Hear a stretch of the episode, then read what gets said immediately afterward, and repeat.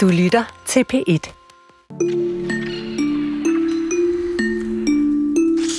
...17 millioner døde dyr, en milliardindustri i knæ og en grødkvalt statsminister iklædt blå beskyttelsesdragt på besøg i en tom minkfarm. I begyndelsen af november 2020 fik danskerne besked om, at landets 17 millioner mink skulle aflives grundet mutationer i covid-19. Efterfølgende var medierne fyldt med historier om de danske minkavlere og den historiske minkindustri. Men det forhindrede ikke spørgsmål i at håbe sig op i hovedet på forfatteren Mathilde Walter Clark. Hun undrede sig nemlig over, hvor dyrene blev i hele den fortælling. Og senere i den her time, der fortæller hun, hvordan den undren fik hende til at skrive en hel bog. Et Københavns Teater øh, eksperimenterer lige nu med fri prissætning i baren. Der kan vi altså selv vælge, om vi vil give en krone eller 200 for det der glas vin eller øl. Og udover at være et øh, ret interessant socioøkonomisk eksperiment, så matcher det også ret fint det stykke, der spiller på teatret i de her dage, nemlig en opdateret udgave af et gammelt Dario stykke Vi betaler ikke, hedder det. Til sidst i den her time finder vi ud af, om publikum har været nær i franse eller havde spenderbukserne på til premieren. Det her det er kulturen, der i dag forsøges styret af Chris Petersen og Jesper Dein. I Skotland findes en lille by ved navn Haddington, og i Haddington er der en lille amatør fodboldklub. Logoet for klubben det forestiller et sort-hvidt billede af et gammelt gedehoved med to horn set fra venstre og en halv streg rundt om hovedet. 8.600 km væk mod west, der er Kalifornien, og der ligger Hawthorne. Og her holder rumfartsvirksomheden SpaceX til, og på de store bygninger der i Hawthorne, Kalifornien, der kan man se et logo, der er fuldstændig identisk med den her skotske amatørklub så langt væk. Hvordan kan det gå til? Det ringede Anders Skytte og overgår til Haddingtons træner Ryan Leisman for at finde ud af. Anders startede med lige at få på det rene, hvad Haddington egentlig er for en fodboldklub. Haddington's uh, we're an amateur football team in the Lifa Sunday Morning Premier Division, so the top division on Sunday mornings, which is a, and actually a really competitive division, a lot of very, very good teams. So we started in 2019 and we've been, we got promoted in 2021. So this is our second season. Haddington Town er altså et klassisk skotsk amatørhold, der søndag efter søndag tørner på grønsværen for at kæmpe sig op af tabellen i La IFA Morning Premier Division.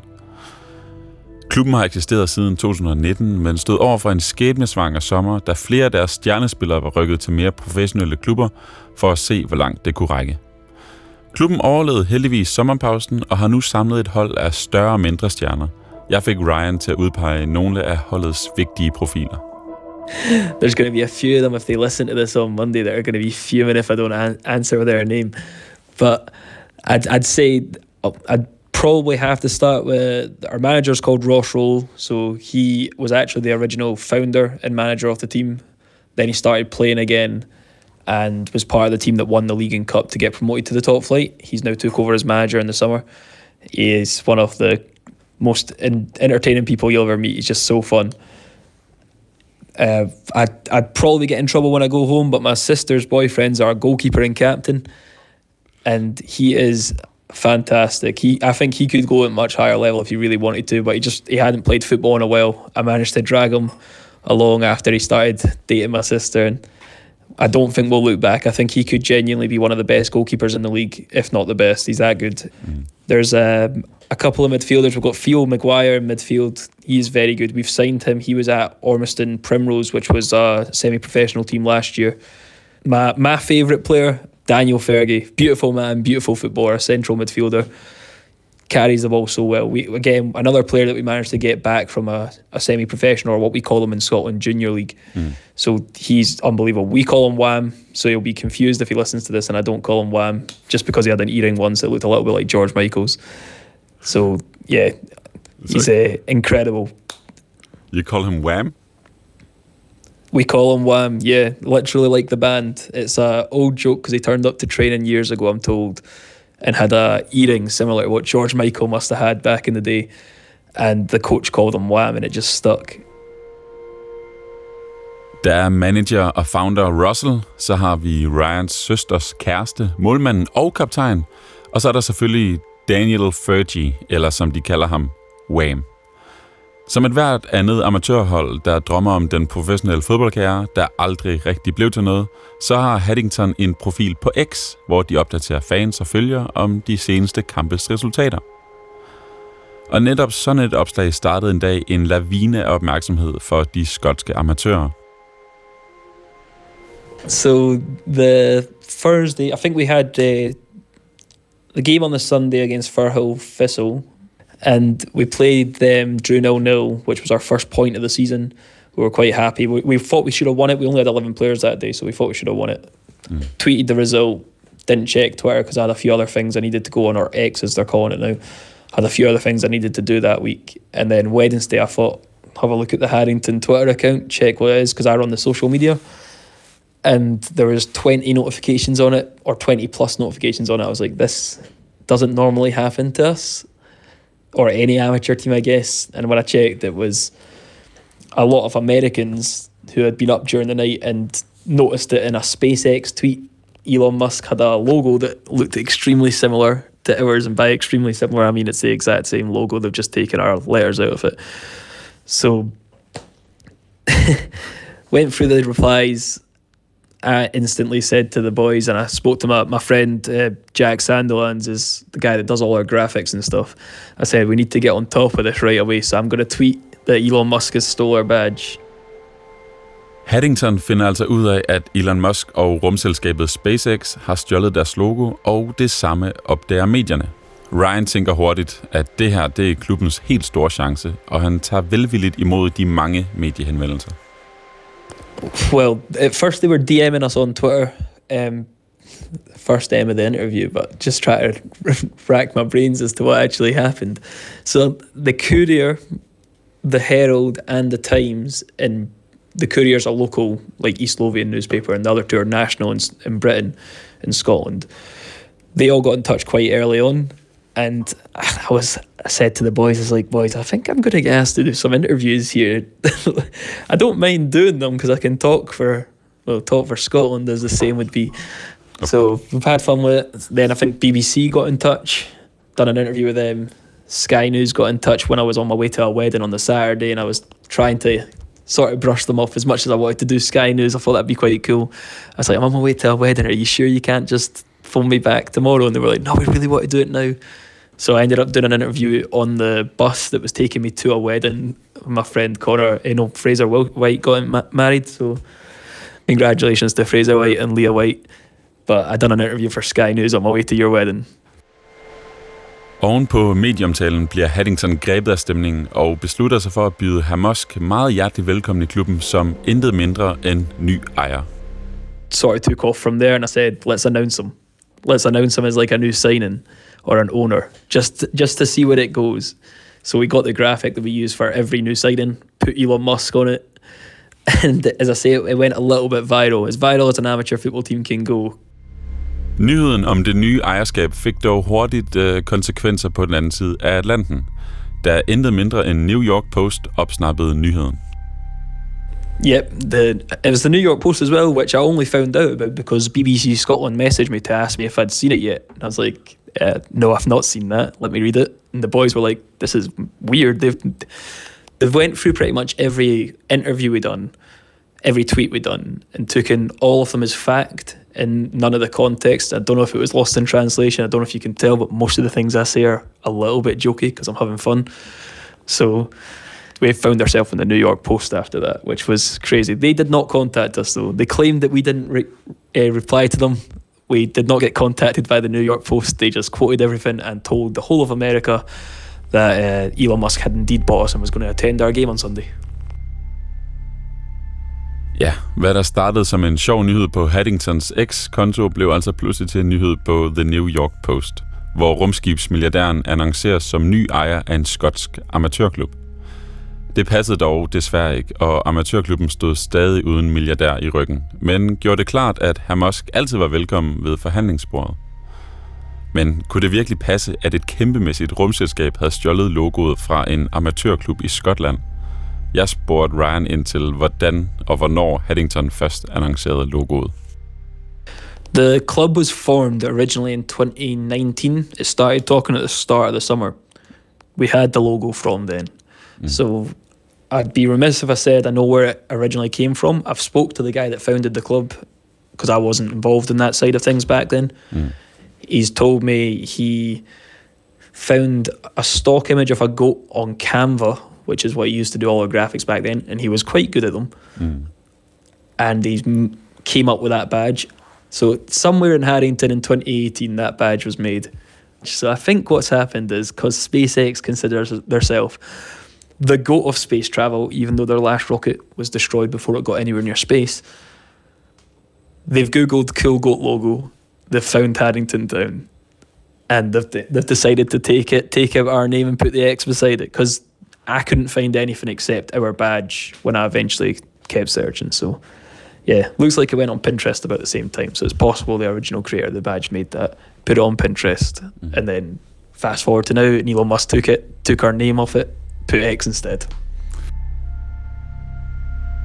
Ryan ser altså kun én udvej. Nogen fra SpaceX må have fundet logoet online og 20 stjålet det. Man må jo ikke stjæle, og heller ikke fra nogen skotske amatørklubber, men det bekymrer dog ikke Ryan særlig meget. So a, a lot of people wanted us to sue him. So I, as I say, I, I don't have any anger towards Elon Musk about it, but a lot of people got in touch and tweeted us and posted on our Facebook, posted on our Instagram. I've seen it all over in Nigeria, for example, and Bhutan, and uh, it's been in Spain. So it's been relentless. All these people think we should sue Elon Musk, but it wouldn't matter because whatever he gave us would be made back in 10 minutes. That's how rich he is. So as I say, we we went for the it's kind of funny vibe. There's no point suing him. We're wanting to welcome Elon into the family and have him welcome us into his. More than happy. A few boys at training said they were more than happy to go up to space if he wanted it. So maybe we can make a deal happen. Ja, om øh, drengene fra Haddington skal i rummet, eller om Elon Musk overhovedet nogensinde hører om Haddington, det er ikke til at sige. Men han skal være mere end velkommen, hvis det står til Ryan. Og hvem ved, det er måske ikke umuligt. Elon Musk er trods alt kendt for at være mere gavmild med millionerne end de fleste rigmænd. Jeg spurgte også Ryan, hvad en investering fra Musk det vil betyde. The, the funding an amateur team, you know, if if Elon Musk snapped his fingers and said, "I'm going to give them twenty grand to, you know, just carry on with the logo, but we don't have any beef," mm. that 20 grand would fund an amateur football team for like four years. That's how crazy it is. And we, we don't, we're not actually standing with our hands out desperate for Elon to give us money. That'd be ridiculous because I don't think he'll ever see it, to be honest. Mm. But yeah, it's, it's opened up opportunities to us, to be fair. We, I wanted new kits anyway, so if Elon wants to jump in and give us, I think it would be two grand to cover a full set of new kits for the entire team. That is more than enough, but we'll take more and then we can put him up front. If he can buy a place in the team if he wants. And and let's just say he invested and, and required an, a name change. How would you how would you be open to that? So a name change for us, we wouldn't be able to change our name for the next year. We wouldn't be able to change our name till next season anyway. So if, if he if he invested and put money in to change the badge, the kit, the name, and he wanted it to be Harrington Town or Harrington SpaceX Town, whatever he wants to do, the Harrington Rockets will make it a proper franchise like American basketball. Haddington SpaceX eller Haddington Rockets. Ja, der er muligheder nok for kreative løsninger på et samarbejde mellem rumselskabet og amatørklubben. Indtil Ryan og drengene hører fra Elon Musk, retter de fokus mod tabellen og skæbneskampen på søndag. We're playing Brimhall, Brimhall Football Club, who are just recently promoted. They are a brand new club. I don't think we've ever played them before. So they're 2022. They were formed. A lot of uh, East Slovenian and Edinburgh-based teams formed after COVID. A lot of young men wanted to come back to playing football to get themselves an escape from being trapped in the house all the time, which you can fully understand. I believe they're maybe one point ahead of us. They've had some okay results. They've been unlucky in a couple of them. They lost to league champions quite narrowly. We've we're missing Wham. He's in Dubai. The Elon Musk money's already came in for him. I think. We've got a few injuries, but I'd like to think that we've got a chance of winning. If we don't win, Twitter might be a bit relentless on us. So I've told the boys, put the pre- the pressure's on now. Let's make ourselves stars. I think we'll get a win. We'll go we'll go three one. Jack Morrison gets his first goal for the club. Let's go. Ryan Leishman fra Haddingtons amatørfodboldklub var det her, du hørte. Og hvorfor SpaceX har stjålet logoet fra den skotske klub, det vil vi jo selvfølgelig gerne have snakket med, med Elon om, men ja. han har ikke rigtig lyst til at, at svare. Øhm, de er ikke vendt tilbage på vores henvendelse. Sådan kan det jo gå. Vi prøver i morgen tror på det. Nogle fotografier er så vilde, at de mejser sig ind i en hukommelse, hvor de bliver ved med at larme og rumstere i ugevis. Og hvis de så også handler om historiske begivenheder, så kan de printe sig ind i vores kollektive rending og opnå nærmest ikonisk status. Sådan et fotosat forfatteren Mathilde Walter Clark i gang med at skrive sin nye bog, Det blinde øje, der udkommer nu på torsdag. Det hele begynder den 4. november 2020, hvor statsminister Mette Frederiksen afholder pressemøde for at fortælle, at landets 17 millioner mink, mink skal aflives på grund af covid virus og frygten for, at det vil mutere. Den historie kender du. Skal vi ikke alligevel høre øh, det klip, vi har hørt rigtig, rigtig mange gange. Statsminister Mette Frederiksen i forbindelse med det her tale til de danske minkavlere. Jeg vil gerne have lov til både at udtrykke min store sympati for og beklagelse over for de danske minkavlere. Mange af jer mister ikke alene deres levebrød, men et livsværk. I nogle tilfælde hele slægtens værk, som måske er gået i arv over generationer. I ugerne efter oversvømmes medierne med tv-reportager og visartikler fra danske minkfarme. Og et af de her billeder, der var i en af visartiklerne, der er printet ud, for vi skal nemlig høre, hvad det satte i gang hos forfatter Mathilde Walter Clark, og hun er med her i dag. Hej. Hej. Hej Mathilde. Hej. Lad os starte med billedet, øh, som øh, Anne-Sophie Hermansen og Søren Pind omtalte som en kandidat som årets pressefoto på de sociale medier. Vil du ikke prøve at beskrive det? Jo, vi ser øh, to mænd stå på billedet. Øh, en ældre og en yngre med stærkt fortrukne ansigter, og i baggrunden så ser vi så øh, de her uendelige rækker af, af buer, som så her er, er tomme øh, i sådan en minkhal. Øh, og de, den ene står så og holder noget frem, øh, mod en, en, en øh, sinksluse på toppen af en kasse, næsten som sådan en offring.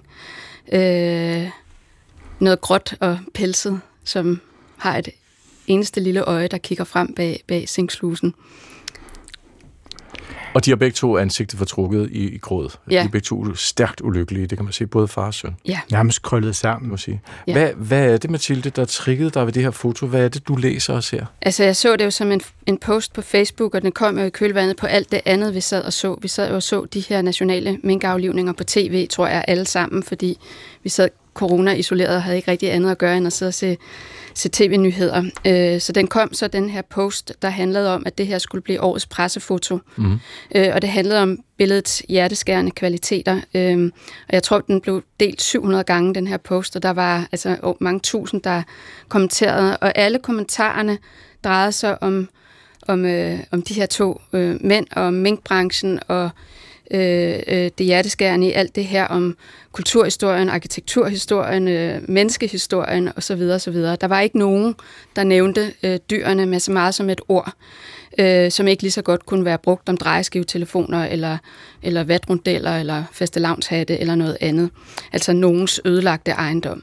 Og det var det, jeg reagerede på. Jeg reagerede på, at jeg savnede, at vi øh, talte om dyrene som dyr og adresserede noget af det, vi så i baggrunden på de her mange øh, nyhedsindslag, mm. som andet end noget, der var nogens ødelagte ejendom. Så det var simpelthen der med den her, altså en forgrund og en baggrund, at, at mennesket hele tiden var, mennesket og kulturhistorien og fabrik, industrihistorien var hele tiden i forgrunden, dyrene var i baggrunden. Ja, vi havde jo helt konkret nogle mænd i forgrunden, ikke? og de, de mænd var ligesom de helte, der var i, i historien, øh, og, og dem, som nu var blevet tragisk ramt af, af denne her situation, som øh, hvad den end var. Øh, og det, som jeg reagerede på, det var, at der foregik enormt mange ting i baggrunden, mens vi, vi hørte nogen stå og tale i forgrunden. Og jeg, jeg sad og så det her, jeg kunne, kunne, kunne ikke koncentrere mig om det, der egentlig blev sagt i baggrunden, fordi jeg var så chokeret og rystet over de ting, vi så i baggrunden.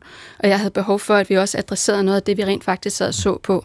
Fordi alle de ting, de sned sig ind i mine, i mine drømme om natten. Jeg havde mareridt, øh, de fortsatte langt ind i foråret. Og jeg øh, ved ikke, om jeg var alene med de mareridt, men jeg følte, at der var behov for at tale om nogle af de ting, mm. vi så, som var så rystende og chokerende. Alle disse døde dyr. Ja. Men hvordan er det anderledes, Mathilde, med mink? Øh, jeg kan også godt huske de her billeder. Jeg er jæger, så, ja. er så jeg er ikke så sensibel som, som det her. Men der vi har også set øh, Krøsfeldt-Jakobs-syndrom, kogalskab, køer blive skubbet med gravkøer ned i grave, og grisetransporter, der er øh, forlykket. Hvorfor er det anderledes med de her mink, tror du? Øh, altså, jeg ved heller ikke, om jeg synes, det er anderledes med de mink, egentlig. Altså, jeg, jeg, altså, jeg kan godt huske, at der i 1983 var det her, øh, øh hvad hedder det? Kogalskab. Ja, monoklov, klovsyge. Ja, det var rædselsfuldt. Det er lidt lang tid siden, 1983, ja. og, og, og øh, ja, jeg reagerede jo så på det, vi sad og så i, i 2020. Ikke? Ja. Men princippet er jo sådan set det samme, det her med, at vi har Altså, vi har så ufatteligt mange individer, at vi faktisk ikke længere kan forstå dem som individer. Mm. Øh, vi havde ligesom en industri, der havde der holdt dyr, 17 millioner af dem i, i de her kilometer lange strækninger af, af, af, af bursystemer i, i de her barakker. Øh, og vi måtte ligesom have gravkører ind for at håndtere mængden af dem. Ikke? Og det, det, det, det, der mangler at blive talt om, hvad det var, der, der, altså hvorfor vi pludselig stod i, i døde dyr til knæ. Fordi vi havde ikke opdaget det, eller hvad? Vi havde ikke opdaget, at vi havde den industri. Jeg havde i hvert fald ikke. Øh, det, var jo, altså, det er jo det, der sætter det her, den her bog i gang, at jeg, jeg havde ikke opdaget, at vi havde den her industri, og slet ikke i den målestok, og slet ikke, at det så sådan ud. Altså, det er sådan, at jeg tror, mange har svært ved at forstå ordentligt omfanget af 17 millioner individer. Altså, det, vi så jo også, hvor svært det faktisk var at slå alle øh, de dyr ihjel. Ja. Øh, så det var det chokerende for mig. Og nummer to chokerende ting for mig var, at, at at selvom det er svært at slå 17 millioner individer ihjel, så stod infrastrukturen til det faktisk jo allerede klar der i kulissen, og det var jo der, vi så tæppet ligesom falde ned og åbenbare sig alt det, der stod i kulissen øh, af, af artefakter, af mas- maskiner og øh, altså øh, den her magiske kasse, vi også så på tv, uden at få den introduceret nærmere, hvor man så nogen tage øh, mængdene i, i, med en stor handske øh, i halen og slynge dem ned i, i sinkslusen der. Ikke? Og så skete der ligesom et eller andet nede i den kasse, som forvandlede dem til døde mink. Ikke? Mm. Øh, og alt det sad vi og så på, uden at, at få det præsenteret, uden at få det forklaret, uden at vi, altså, at jeg tror, vi forstod, eller jeg forstod øh, i hvert fald ikke, så tror jeg måske også, der er mange andre, der ikke forstod det. Mm. Der blev aldrig givet nogen advarsler mod stærke billeder. Og jeg tænkte, hvad siger folk til deres børn hjemme i stuerne? Ikke? Øh, hvad, altså, der var nogle enorme forklaringsopgaver, der ligesom blev distribueret ud til, til hjemmene. Ikke? Så det var nummer to øh, chokerende ting. Det var den infrastruktur, som stod klar. Og nummer tre var, at det ikke blev adresseret, at vi ikke snakkede om det, at der ikke var noget af den her meget tale, der foregik på tv og i nyhedsindslagene, der adresserede noget af det, vi så. Øh, så den der enorme næsten fortrængning eller fortielser, der lå i den mediedækning og den nyhedshistorie, sådan som den, den formede sig. Øh, det var nummer tre chok øh, for mig. Og du begyndte jo så at skrive nærmest øjeblikkeligt, ja. eller sådan ganske få dage efter. Ja. Øh, hvad var det, hvad forsøgte du i den her skrivning? Hvorfor skulle du det?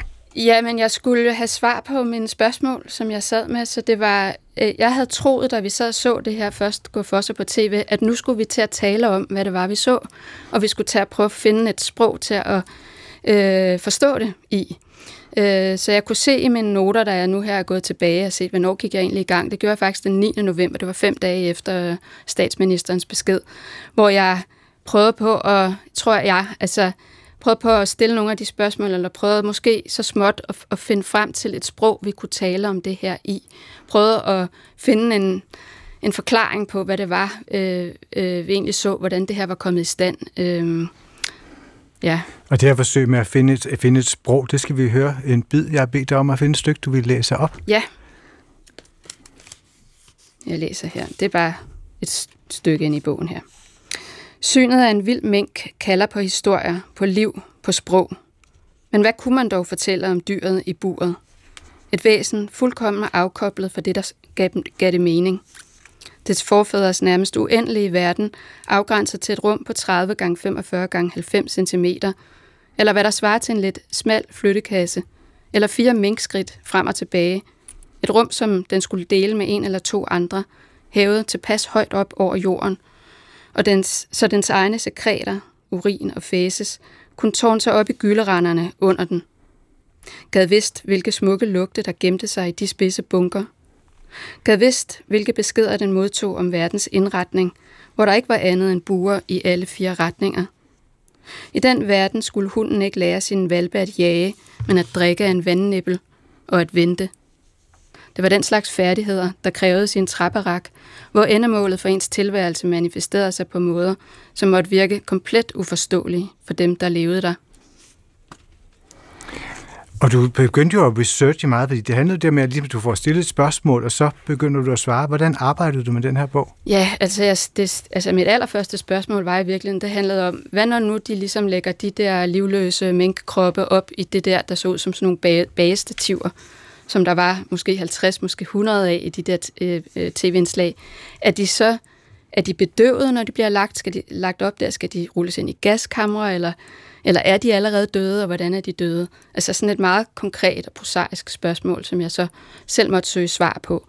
Og derfra så gik det, altså så gik der to, to et halvt år, ikke? Øh, hvor hver gang jeg, jeg fandt et svar på noget, så havde jeg syv nye spørgsmål.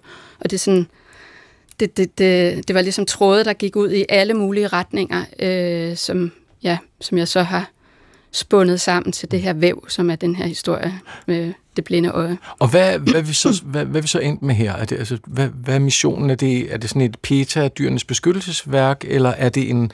Hvordan vil du selv beskrive missionen? Hvad er det, du gerne vil? Jamen altså, nej, det er ikke et PETA, dyrenes beskyttelsesværk. Det her, det er, altså, det er, det er ikke sådan et, et partsindlæg, eller det er ikke mig, der står med et lille skilt. Det, det er mig som en helt almindelig borger, som reagerer på det, som jeg ser, og som stiller mig en, en masse spørgsmål, som jeg så begynder at undersøge. Så der er jo, og travle op. Ja, og travle op. Ja. Ikke? Så det er sådan, jeg opfatter det lidt som sådan en ligesom sådan kriminalgåde næsten. Ikke? Så jeg er sådan ligesom sådan en, der prøver at opklare en, en kriminalgåde. Øhm, og som, altså jeg vil sige, den er heller ikke fyldt med sådan nogle mærkelige, uunderbyggede holdninger. I det hele taget er den meget sådan blottet for holdninger. Det, det er meget mere øh, fakta af forskellige ting, jeg lægger frem, men gør det på, fordi jeg er romanforfatter.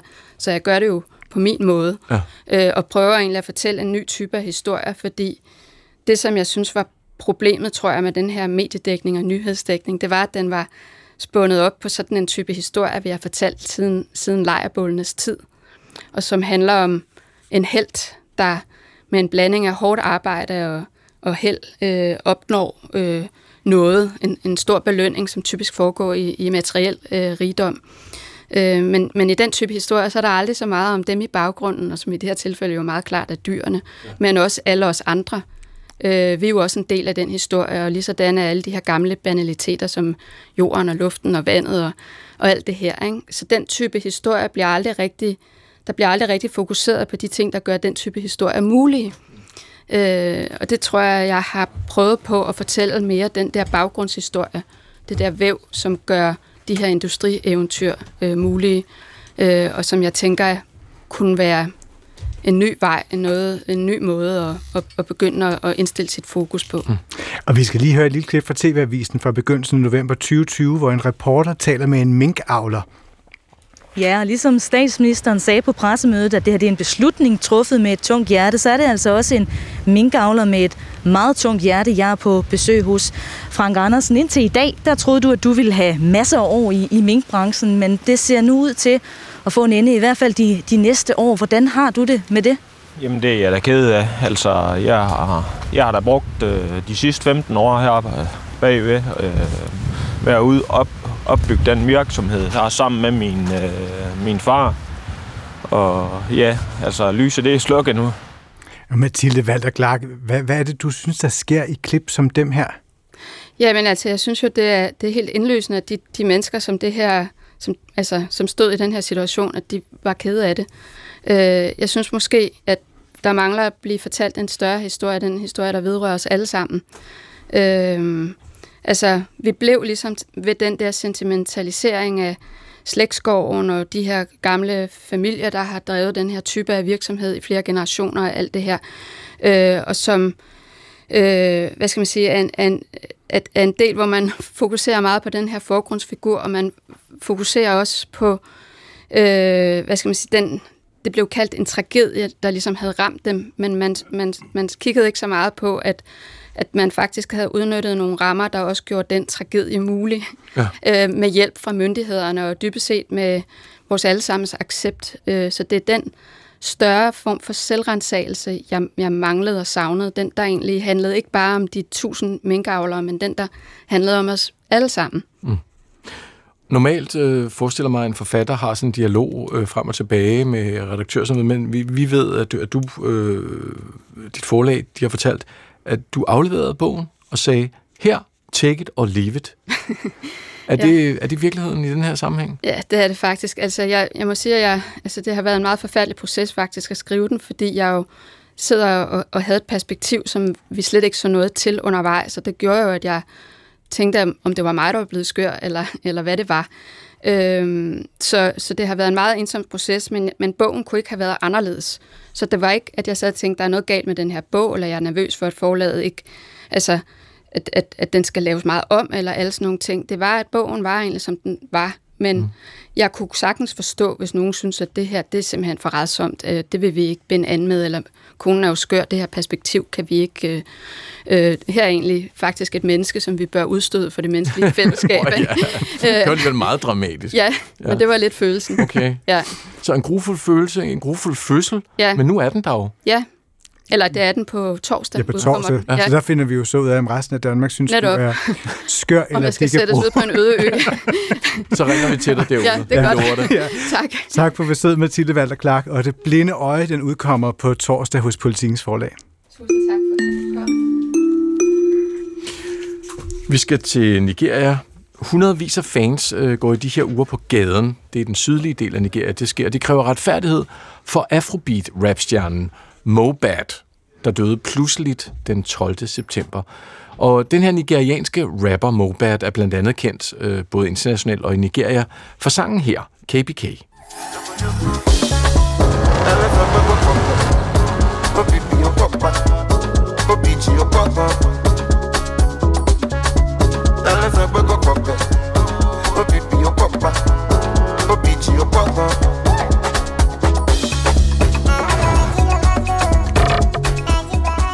Og Mobats meget pludselige død, den er muligvis udtryk for, hvordan forholdene også kan være som musiker i Nigeria. Niels Kasfeldt, lektor i emeritus ved Center for Afrikastudier på Københavns Universitet. Velkommen. Tak. Den 27-årige sanger var indlagt på et hospital i den nigerianske by Lagos, og det er endnu ikke offentliggjort, hvad han døde af. Men statsguvernøren i Lagos han har lovet, at det bliver undersøgt grundigt. Hvorfor blander statsguvernøren sig i en musikers mystiske dødsfald på den her måde? Det gør han, fordi øh, en masse af Mopads fans øh, har opfattet situationen som øh, øh, lusket, eller der er et eller andet galt. Øh, de mangler en forklaring på, at han er død. Der er ikke kommet nogen officiel forklaring på, hvorfor Mobat døde. Han blev indlagt på et hospital med en øreinfektion og, og døde, så mens han var på hospitalet. Så det er mere usikkerheden over, at man ikke øh, får at vide, hvad der egentlig er sket øh, som har sat guvernøren i Lagos State under pres og politiet under pres. Øh, og derfor har de besluttet at grave hans lig op og, og foretage en obduktion på livet. Og den skulle efter sigende være øh, færdig nu, men politiet har sagt, at der kommer et resultat inden for de næste par uger eller sådan noget. Så det er først og fremmest en, en, en sådan defensiv manøvre for at, at, at tæmme øh, alle de tusindvis af fans, som øh, Mobat har, og som er øh, frustrerede og ulykkelige øh, over, at han er død, og som ikke kan forstå, hvad der er sket. Og derfor er der gået alle mulige rygter i gang om, at der muligvis er altså sammensværgelsesforestillinger om, at han måske i virkeligheden er blevet dræbt osv. Ja, for det er jo ikke normalt at dø af en øreinfektion i Nigeria Nej, det skulle man ikke. Nej, det håber vi ikke. Og så er der også lige en anden detalje, der er ret væsentligt, synes jeg her, at, at man er meget hurtig med at putte ham i jorden, ikke? Jo, Altså, det er, det også sådan meget, vi skynder os lige. Ja, det, det er også det, som øh, hans fans har bidt mærke i, og hans øh, far har også øh, bidt mærke i, eller det var han var sådan set selv med til at gøre det, men altså, det er der mange, der har spekuleret over, hvorfor det, hvorfor det gået så hurtigt, og hvorfor han egentlig ikke blev undersøgt, og hvorfor livet ikke blev obduceret med det samme. Så det er alle den slags ting, sådan nogle løse ender, det er jo dem, der er med til at fodre disse øh, sammensværgelsesteorier og formodninger om, hvad kan der egentlig være sket. Øh, og derfor er, er der frit spil i øjeblikket for mm. at, at udlægge sagen, som det skal være. Ja, blandt andet på, på det sociale medie X, hvor hashtagget Justice for Mobat har, været, har spredt sig. Og nogle af Mobats fans, de antyder, at han blev mobbet og udskældt internt i musikindustrien. Hvad handler det om? Jamen, det, det er også rigtigt, eller det, det, det virker som om, det er rigtigt i hvert fald, fordi indtil sidste år, der udgav han sin musik på et, øh, et øh, label, der hedder øh, Marlian øh, Records, som bliver drevet af en anden stor stjerne i Nigeria, en, en rapper, som hedder Naira Marley. Øh, og sidste år i 2022 forlod øh, Mobad øh, Marlian Records, og, og det gav en masse spænding, fordi han var en stor stjerne, han er sådan en, en, en rising star i, på rapscenen i Nigeria, og også internationalt. Øh, og derfor gik han selv ud fra, eller han har selv rapporteret, inden han døde, at han blev forfulgt og chikaneret øh, af Naira Marleys øh, folk, at han blev opsøgt af folk med, med, med machetter og køller, og han blev overfaldet og, og så videre. Så det siger også noget om, hvordan forholdene er inden for musikindustrien øh, i Nigeria. Musikindustrien er kæmpestor i Nigeria, og Nigeria er jo godt på vej til, inden for rapmusikken og sådan noget, at være en, en, en, en stormagt end værd. Altså, der, hvis man tog til Roskilde Festival i år, så ville man også kunne høre øh, Burna Boy sådan noget fra Nigeria, som er de store stjerner. Øh, og øh, på den ene side var det meget øh, stolt af den musikkultur, der er i Nigeria, og Nigeria begynder at markere sig internationalt. Men samtidig er der også nogle kummerlige vilkår i musikindustrien for musikere, som går rundt for lud og koldt vand. Så det er noget, det, det formentlig også øh, Mobat har, har gjort, eller har protesteret mod, ja. og har lavet sin egen, øh, sit eget selskab. Men du er i gang med øh, at, tale om det her nigerianske, den nigerianske musikindustri, men altså lidt gangsterlignende forhold, hvor man også ja. får klø, hvis ikke man lige gør, er der for langt. Det, det gør det. Altså, det, det er selvfølgelig heller ikke ukendt sådan i rap-branchen i almindelighed. Altså, hvis man ser på, på, på rap-scenen i USA, så, så er det jo også øh, en del af... Og det er sådan mere bandekriminalitet. Det er sådan bandekriminalitet. Her lyder det jo mere som om, det er firmaer, der bekriger hinanden, ikke? Jo, men det er det også. Altså, og, og nu Nairo Marley, han er faktisk han er engelsk-nigeriansk. Han er faktisk tidligere blevet dømt for forskellige banderelaterede voldsepisoder i, i England. Så han er ikke sådan en af Guds bedste børn. Okay. Så der er vold in, øh, involveret i det, og, og det er der i al almindelighed i, i meget af det, der sker i Nigeria, også inden for kulturlivet, at der er vold øh, involveret i mange tilfælde. Ja, så Lagos er jo også en af, jeg tror faktisk, det er en af verdens færdigste ja, storbyer overhovedet, det er og, det. eller højst også på terrorlister og sådan noget. Ja. Statsguvernøren i Lagos, han har tweetet, han har bedt landets hemmelige politi om at finde ud af, hvad der skete med Mobat. Hvorfor tager han det skridt? Eller så radikalt et skridt? Jeg, jeg, jeg tror, han gør det for at dæmpe gemytterne simpelthen, øh, for at, at, at komme øh, Mopats øh, Mobats fans øh, i møde. Mm. Øh, de havde jo holdt en, en mindekoncert her i torsdag, torsdag aften for ham, og det var efter den, så kom der et stort sammenstød imellem hans fans og, og politiet, hvor de, de øh, affyrede tårkasser og forskellige andre ting. Øh, så jeg tror, at guvernøren simpelthen gør det for at, at inddæmme og til at tæmme dæmpe gemytterne lidt. Øh, og det gør han så ved at være, øh, sige, at jeg, jeg er imødekommende, vi skal have undersøgt sagen her, og vi, vi graver livet op og får det obduceret, og jeg stiller alt det, det, det, de ressourcer til rådighed, der skal være, for at vi kan få løst situationen. Så det er et forsøg på at, øh, at, at dæmpe, dæmpe gemyterne blandt fansene. Nu synger han vel primært for de unge, eller hvordan? Ja. Og derfor så gætter jeg også på, at dem, der går på gaden og står og protesterer, det er ja. primært unge.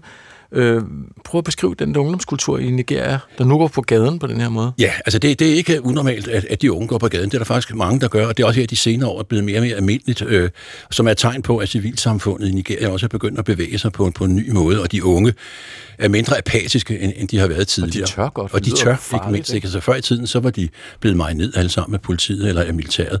Nu tør de øh, faktisk. Øh, det er inden for de sidste 7-8 år, eller 10 år måske, øh, at, at det begyndt, og de er også meget aktivt begyndt at bruge de sociale medier, og bruger dem til at mobilisere både national modstand, eller øh, støtte i Nigeria, men også uden for Nigeria.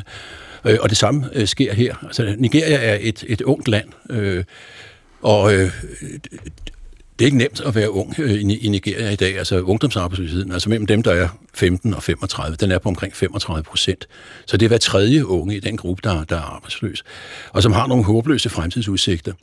Øh, samtidig er der en stor gruppe af unge, som er, er veluddannede, velartikulerede, øh, bevidste, politisk bevidste, globalt tænkende osv., øh, og de er med til at, at sætte de her kampagner øh, i gang. Og det gælder også med, med den her bevægelse, øh, og det er derfor også guvernøren og, og politiet går ind, fordi de vil simpelthen forhindre, at den udvikler sig længere til en større protestbevægelse. Og det er jo interessant, det der med Lagos, det er jo også en af de store byer, og Nigeria er et af de lande, hvor, hvor, faktisk, hvor unge har allerflest mobiltelefoner. Ja, det er, så det er enormt let ligesom også at aktivere ja via, hvad det, altså via sociale medier til, til demonstrationer ja. og til at samles. Men altså, hvordan reagerer myndighederne så på de her protester? Jamen, de, de forsøger som sagt at, at inddæmme den så meget, som de overhovedet kan. Og ikke mindst, fordi der er nogle spor, der, der skræmmer for myndighederne. Og der er det vigtigt, at de sammenstød, der har været lige nu i forbindelse med, med mindekoncerten for Møvbad forleden, de foregår ved sådan en tollgate i, i Lagos, sådan et sted, hvor man skal betale vejafgift for, for at komme igennem. Den hedder Lekki. Og præcis samme sted for tre år siden, i oktober 2020, der var en endnu større og massiv øh, konflikt og sammenstød mellem politiet og unge demonstranter, som protesterede imod en særlig enhed inden for politiet, der hed SARS. Så der kom sådan en anti-SARS-bevægelse, som bredte sig globalt. Øh, og det er det, politiet og myndighederne er interesseret i at forhindre sker igen. Mm. Så, så Lekki øh, Tollgate, den har sådan en meget stor symbolsk betydning, og det er også sådan, folk forbinder den med folkelige protester imod politibrutalitet osv. Øh, og, og derfor er den, er den farlig, og derfor er myndighederne øh, nervøse over, hvad der kommer til at ske. Men Niels, nu det ruder så meget, som det gør dernede, og der er så voldeligt, kan man så overhovedet regne med, når guvernøren, statsguvernøren lover, at øh, vi skal nok undersøge det her? Mm-hmm. der sidder man og tænker, ja, ja, helt sikkert. Ja, men det er også sådan, jeg umiddelbart vil sige. Altså, det, det, øh, altså tillid til politiet er ikke voldsomt øh, stor i, i Nigeria, eller, eller til politikerne. Og det, det er også noget, den her sag viser. Der er en massiv mistillid fra befolkningens side over for staten. Øh, og, og det er fuldstændig rigtigt, at når der bliver, øh, er, er forskellige øh, begivenheder, der finder sted, eller øh, skandaler eller et eller andet, så nedsætter man en, en undersøgelsesgruppe, og så, så sker der ikke rigtig noget. Så, og så det, det bliver lidt sådan i, i den stil, vi regner med. Og nu er det selvfølgelig noget, som er, altså, vi ved det jo ikke, men, men i, i, i din optik, hvor sandsynligt er det, at folk internt fra musikindustrien har stået bag det her drab?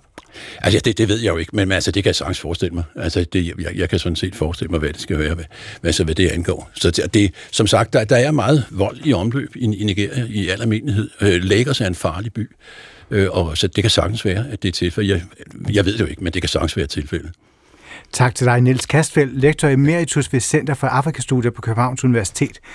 Og lad os slutte, som vi startede med, at høre lidt fra den nu afdøde nigerianske afrobeat-rapper Mobat, her med nummeret Ponmo for 2020. àwọn jojo ìtumọ̀ ní pé kò ṣọ́ra fáwọn ọmọ ẹlẹ́sẹ̀ jojojo. ìmọ̀lẹ̀. Mohbad ọlọ́ àwọn ọmọ títí wọn ti ta lọ́nlò kayamata ọmọ bọ́ọ̀ tó bàjẹ́ pa. wọ́n máa sọ di maga àwọn ọmọ títí wọ́n ti rán lọ́nlò pussy sweet na for my life. I never see pussy wey bitter. Nọ́mà nọ́mà pọ̀ mọ́ sweet sweet sweet sweet sweet sweet sweet. Pọ̀ mọ́ no bitter. Ah nọ́mà nọ́mà pọ̀ mọ́ sweet sweet sweet sweet sweet sweet nọ́mà tún wáyé látà ṣé yóò kú náà bitter ní wáyé pussy sweet. Hello, baby, what's up? Tó yẹ kó turn up. Àbí you don love o, if you don love, you don enter trouble. Aláyé pé mílíkì kò ṣá. Pé blessing kò ṣá. Pé Yamaka kò ṣá. Tó bá ṣe méjì ní sẹ́kọ̀ọ́ já, já, já, já. Àbí you don love o, if you don love, you don enter trouble. Àbí you don love o, if you don love, you don enter trouble. Àwọn títí wọn ti ta, lọ́nlò kàyàmátà. Ọmọ bọ́ọ̀ tó bàjẹ́ pa, wọ́n máa sọ di maga. Àwọn ọmọ títí wọn ti rán, lọ́nlò pussy sweet na. For my life, I never see pussy wey be. Hvis du nu går i teateret, Chris Petersen, ikke? Øhm, mm. hvad vil du så give for en fadel, eller et glas vin, eller en dansk vand? Nej, nu tager vi lige et glas, et glas vin. Hvorfor spørger du om det? Siger du, jeg er nære? Nej, det gør jeg ikke. Påstår du, jeg, Jeg er spørger, nære? du fik Antyder du, dig jeg er fri nære? prissætning. Du kan, du kan betale, hvad du har lyst til. Jeg kan godt lide 50 kroner. 50 kroner for et 50 glas vin. kroner, det synes jeg er sådan en perfekt pris For et glas vin. for et glas vin. Det er fint. Jeg spørger, fordi øh, de på Nørrebro Teater i København i de her uger kører øh, et socioøkonomisk eksperiment i forbindelse med en nyopsat Der er jo få komedie, øh, som vi skal tale videre om om lidt. Men allerførst skal vi sige hej til vores næste gæst, Joy Maria Frederiksen. Hej Joy. Hej. Joy Maria, der er bindestreg. Man skal sige begge dele, er det rigtigt? Nej, altså jeg, nej, jeg går bare under Joy. J, siger vi bare. J, vi siger Du er skuespiller. øh, det kender vi dig fra. Så i den her sammenhæng er du også instruktør. Øhm, I har kun haft en åben bar, fordi I havde premiere i lørdags. Så det her, det er altså empirien er ikke, øh, der er ikke meget. Men hvordan reagerede folk på det her fri prissætning i baren? Jamen altså, det, det skaber jo en god stemning, det må man, ja, man jo sige. Så det var dejligt. Øh, men altså, der er jo ikke, de har ikke nogen tal på det nu, men, øh, Men tendensen? tendensen var på premiereaften, at der faktisk kom lidt mere ind, end der plejer at gøre på den her. Ja. Okay. Det er også fordi, det er premiere jo. Ja. Der er folk sådan lidt happy, happy, og det er alle mulige venner og familie og sådan noget. Ja, Så- men jeg tror ikke, man har erfaring for, der, Nej. der bliver købt mest den tror aften. nej. Altså, nej, nej. Nej, folk, der får til en gratis, har det med at være det mest nære i. Ja, det er... At, Men er det ikke en farlig øvelse nu, hvor teater har brug for en hver krone? Jo, men altså, som, for at citere Mette Wolf, der er leder af Nørrebro Teater, så siger hun, øh, at de Nørrebro Teater lever jo af at sælge teaterbilletter, og ikke af fadøl. Så, så, så hvis, man skal, hvis man skal give lidt, så er det bedre at give lidt i baren, end mm. i døren. Lad os fokusere, uh, John Maria, lad os uh, fokusere på stykket. Stykket, som uh, publikum så kan se, når de har lagt, hvis de er krisen, 50'er for et glas vin. Uh, det er en nyopsætning af komedien Vi betaler ikke som oprindeligt er skrevet i 1974. Det er den Nobelprisvindende italienske dramatiker Dario Fo og hans hustru Franca Rame, og det er den her komiske protest mod inflation og uretfærdigheden, intet mindre. Stykket havde øh, Danmarks premiere på Baggårdsteatret i Svendborg, var det. Det var sidst i 70'erne, det var skrevet der i 74. Og siden så er det blevet spillet på blandt andet øh, Gladsaxe Ny Teater i 9. Øh, og nu altså Nørrebro Teater med Mikkel Becker Hilgard, Anne Leborn, Thomas Mørk, Asbjørn Krog Nissen, Lune Rødbo, øh, Rødbro er også med og altså instrueret af dig. Lad os høre lidt af sangen her, som de fleste kender.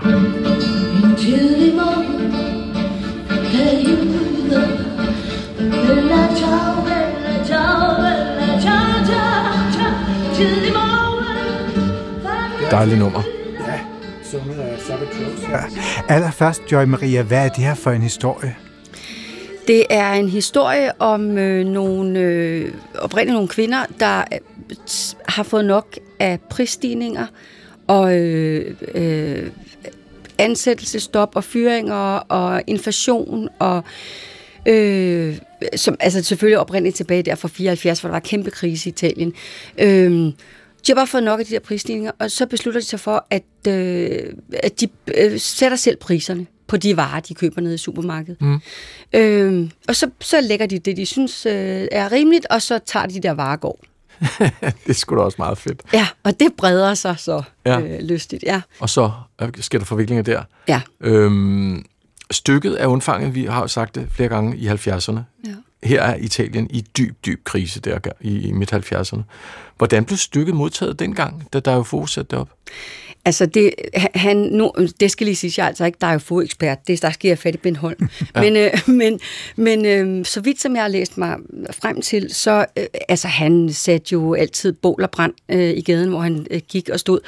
At for det første, så var der jo en tilbøjelighed til, at han Øh, altså, det blev anset for ulovligheder, han, øh, han ligesom manede til.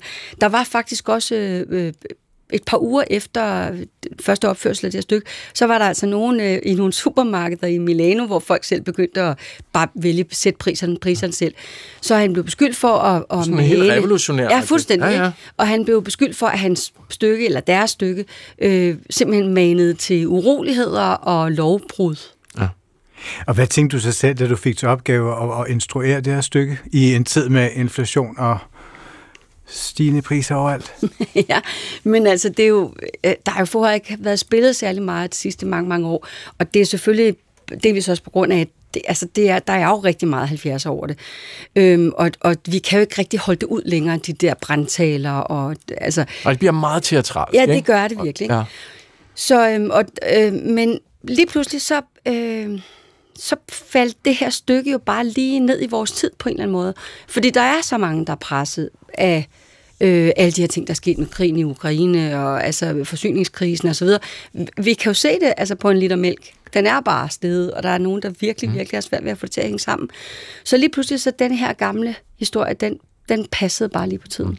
Hvad, hvad kan vi bruge det til i dag, tænker du, når vi ser det? Altså, fordi det er jo altså, det er jo stadigvæk øh, komisk og spas og løjer. Hvad, hvad, hvad, hvad skal man bruge det til, når man går ind og ser det, tænker du? Ja, altså nu er der jo det ved, ved sådan noget farse her, og, og revy og, og, og øh, komik, er jo, det er jo ofte brugt rigtig godt til at fortælle nogle ret alvorlige øh, samfundskritiske ting. Altså satiren er jo et rigtig godt våben til at, at fortælle sådan noget, for folk til at tænke sig lidt om at komme op af stolene. Øh, øh, og, og tit på en federe måde, end hvis man øh, slår dem oven i hovedet, eller har en løftet pegefinger. Mm. Så det kan, kan man jo bruge det til, og øh, lige tænke over, er der noget... Altså, vi, den slutter lidt mere alvorligt, tror jeg godt, jeg kan sige i forestillingen, end den starter. Øhm, fordi der er jo en masse ting, der er alvorlige. Altså, vi, vi sidder jo lidt tilbage i stolene og, og kigger lidt for meget ned i vores telefoner og øh, ser lidt mange madprogrammer på mm. tv, ja. øh, i stedet for måske at læse lidt flere aviser mm. og komme ud og stemme. Mm. Men der er fart på, som du også siger, der er jo få har altid knald på. Øh, lad os lige høre et klip. Det er optaget ned fra salen, så hvis folk synes, det lyder det meget, meget øh, underligt. Det er meget autentisk. Det er simpelthen for premieren, det her. Øh, hvor politiet kommer på besøg. Det er politiet, luk op! Åh, oh, ikke igen! Freeze! Åh! Oh! Er det dig igen? Hvad mener du med dig igen? Nå, undskyld. Jeg, jeg troede, du var ham fra før. Hvem? Ham fra før? Jeg er politibetjenten, der var her for lidt siden. Jeg er ikke politibetjent. Jeg er politiassistent af første grad. Åh ja, jeg kan godt se en lille forskel der. Og det var altså en optagelse fra premieren. Øh, nu sagde du lige, at I har, I har ændret lidt ved slutningen, men hvad har I ellers sådan gjort konkret for at, at føre den her, altså den her tekst op til nu? Altså for det første, så har vi strøget rigtig, rigtig meget, fordi altså, italienere kan jo afvikle flere 100 ord i sekundet, og det kan vi jo ikke rigtig på dansk. Hvorfor? Eller hvordan? Jamen, de taler jo vanvittigt hurtigt, altså, øh, og det gør vi så ikke på dansk. Så, og, så og stykket så ville tage tre timer, hvis du skulle øh, direkte oversætte ja, alt? Ja, ja, det ville det simpelthen. Ja. Så derfor har vi strammet en del i det, for også bare fordi, at man, altså folk magter ikke så lange aftener i teateret mere, som man gjorde dengang. Der var man sådan lidt mere taknemmelig. Ikke? Mm. Øh, men så der har vi gjort, vi har strammet en del, og så har vi jo selvfølgelig øh, vi arbejdet med sprog ud, og, og det med slutningen er faktisk en ting, der er jo for selv skrevet den her slutning om, jeg ved ikke hvor mange gange, fordi den slutning er altid ligesom blevet indrettet til den tid, man har spillet stykket ah. i, kan man sige. Ja. Øh, så det har vi jo også øh, fået kigget på, og, og lavet alle mulige versioner, indtil vi besluttede os. Og John Maria, det er jo der, der står som bearbejdelse og instruktion. Og når man køber sådan nogle rettigheder fra nordiske, tror jeg det er, det er dem, der har rettighederne over hele verden, øh, eller i hvert fald herop, øh, til det her stykke. Hvor meget lov har du så til at muse rundt med det og bytte rundt og gøre om? Altså, hvor mange krav er der? Ligesom hvis man køber X-Factor, for eksempel konceptet, så er der regler for, at det skal være sådan der, og grafik og bummelum. Hvor mange regler er der for, at det skal være i Darius ånd? Jamen, det, altså for det første så er, er øh, Bent Holm, øh, officielt, øh, der er jo få oversætter i Danmark, de var meget nære venner, så vidt jeg har fået at vide, og, og man skal, øh, man får at vide fra forlagets side, at man skal bruge Bent Holms øh, oversættelse. Mm-hmm. Men, øh, men man må gerne bearbejde den. Og det er selvfølgelig noget, Bent Holm er ind over også og skal godkende. Og, så, så det er det, vi har gjort. Det skal siges, det er ikke, jeg har ikke stået alene for bearbejdelsen. Det er faktisk øh, Peter Weiss, der har stået for det meste, og så har Mads Vitrup Andersen, fra, der er dramatur, og jeg, vi har så også givet vores besøg med. Og så der er jo få, han er jo sådan en deler, måske svær at holde af, og måske netop på grund af det her, altså det politiske indslag i ham. Altså, altså hvilken gang har, har politisk teater på jorden her nu i Danmark? Jamen, jeg, altså, jeg synes jo virkelig, det har sin gang på jorden nu. Altså ikke mindst fordi, øh, nu laver jeg også meget revy og arbejder meget med satire, og det er bare, altså satire er bare et virkelig godt våben til at få folk til at tænke sig om og lytte, mm. øh, og være lidt stille nogle kritiske spørgsmål. Og nu, var, altså nu nævner du sig selv revyen. I flere år var det jo ledet sådan et dødvande revyen, hvor man lidt talte om, at måske at den havde mistet lidt den politiske brød. Altså er I blevet skarpere? Øh, altså, er satiren blevet skarpere politisk igen? Øh, det, det er vi det i hvert fald nogen, der arbejder hårdt på at få den i den retning. Jeg synes, satiren er sindssygt vigtig for revy-traditionen. Mm. Prøv at høre, uh, John Marie, du spurgte jeg lige Chris i begyndelsen, uh, om hvad han vil give for et glas vin. Hvad, hvad, hvad, hvad synes du er rimeligt for et glas vin? Jamen, altså, jeg, jeg tror, jeg er meget på linje med dig egentlig. Jeg synes også, sådan en 50'er er meget fair. Altså, og der er mange steder, man kommer til at betale langt mere for det. Mm. Tak fordi du kom, og held og lykke med forestillingen. Tak skal du have. Instruktør på Vi betaler ikke Joy Maria Frederiksen var det stykke spiller på Nørrebro Teater frem til slutningen af oktober.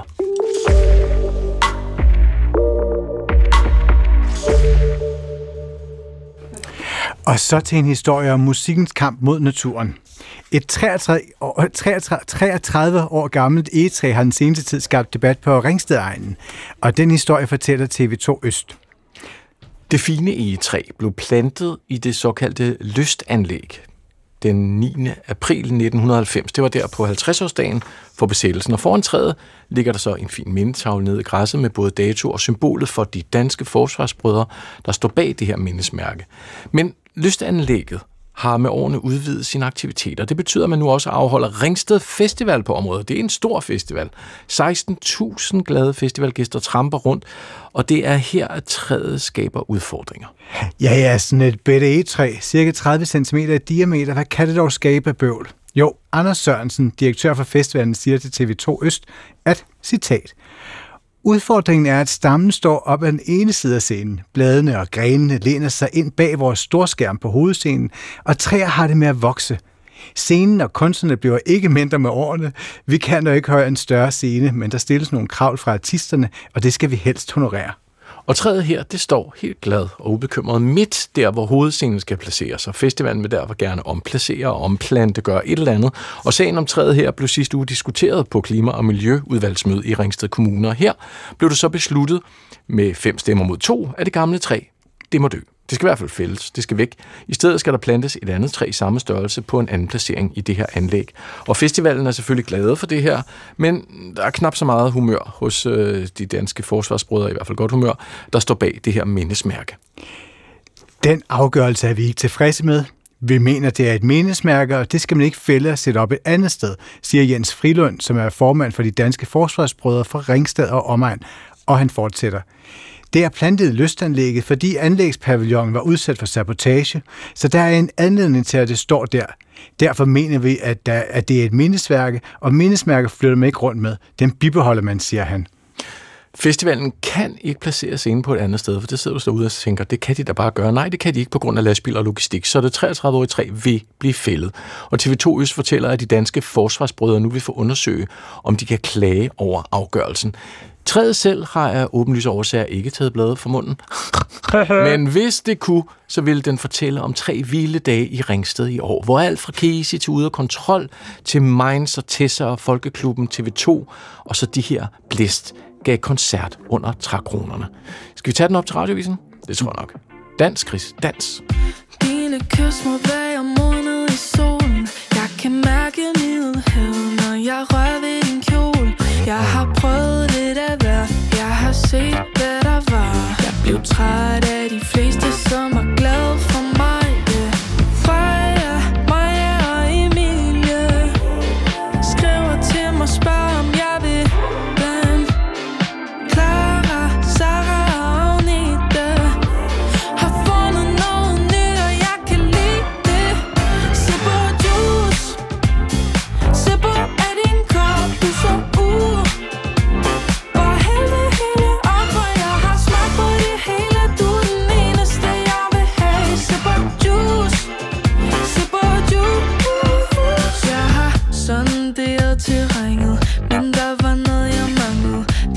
Så meget, du ikke kunne give mig Og jeg har Thomas Holmby produceret, og i studiet var det Chris Petersen og Jesper Dein. Det her, det var Kulturen.